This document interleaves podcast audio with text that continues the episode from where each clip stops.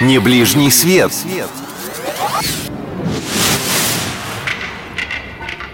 Всем привет! Вы не ошиблись, это снова Алина Толкачева, отдохнувшая и значительно повеселевшая.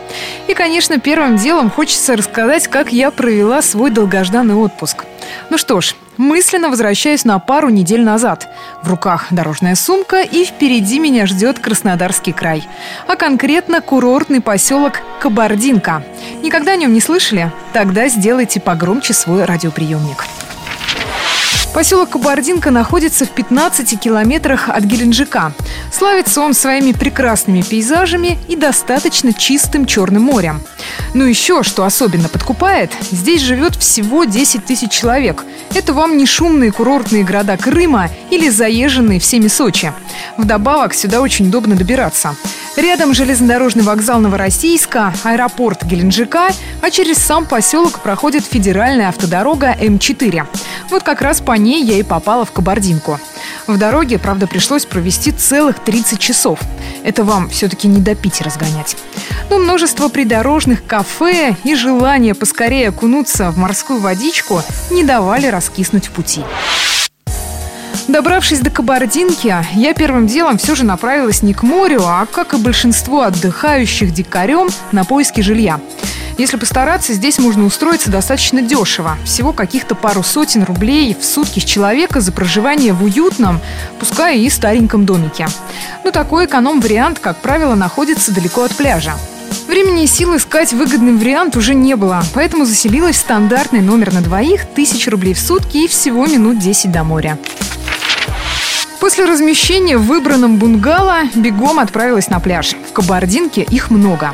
Красотища там неописуемая, особенно когда знаешь, что здесь идут дожди.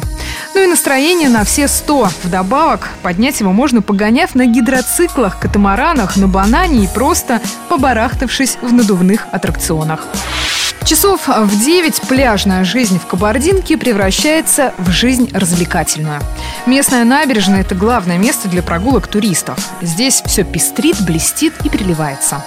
И, конечно же, в Кабардинке практически на каждом шагу кафе, ресторанчики и просто всякие кулинарные лавки – все выглядит достаточно аппетитно, особенно шашлык. Но будьте внимательны, здесь можно легко подхватить ротовирусную инфекцию. Знаю по собственному горькому опыту. Поэтому продукты лучше покупайте в сетевых магазинах. В Кабардинке есть ряд развлечений, которые, будьте уверены, поднимут уровень адреналина в крови. Поездки по окрестностям поселка на квадроциклах или лошадях, джипинг, дайвинг и, чтобы немного остыть после такого экстрима, можно совершить одну из экскурсий.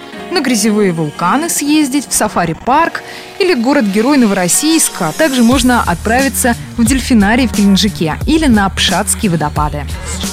В общем, скучать в Кабардинке не придется. Главное запастись энергией и, конечно, финансами. Неделя активного отдыха потянет тысяч на 30 на двоих. Кстати, с собой из Кабардинки, как напоминание о славных деньках на море, я привезла традиционный магнит на холодильник, сосновое варенье, вы не поверите, но такое тоже бывает, и связку лавровых листьев.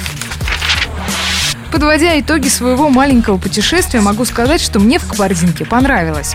Пусть это место и не так богато на достопримечательности, зато там действительно очень уютно. Пусть и не так тихо, как я думала раньше. А на этом у меня все. Через неделю обязательно услышимся в другом курортном местечке.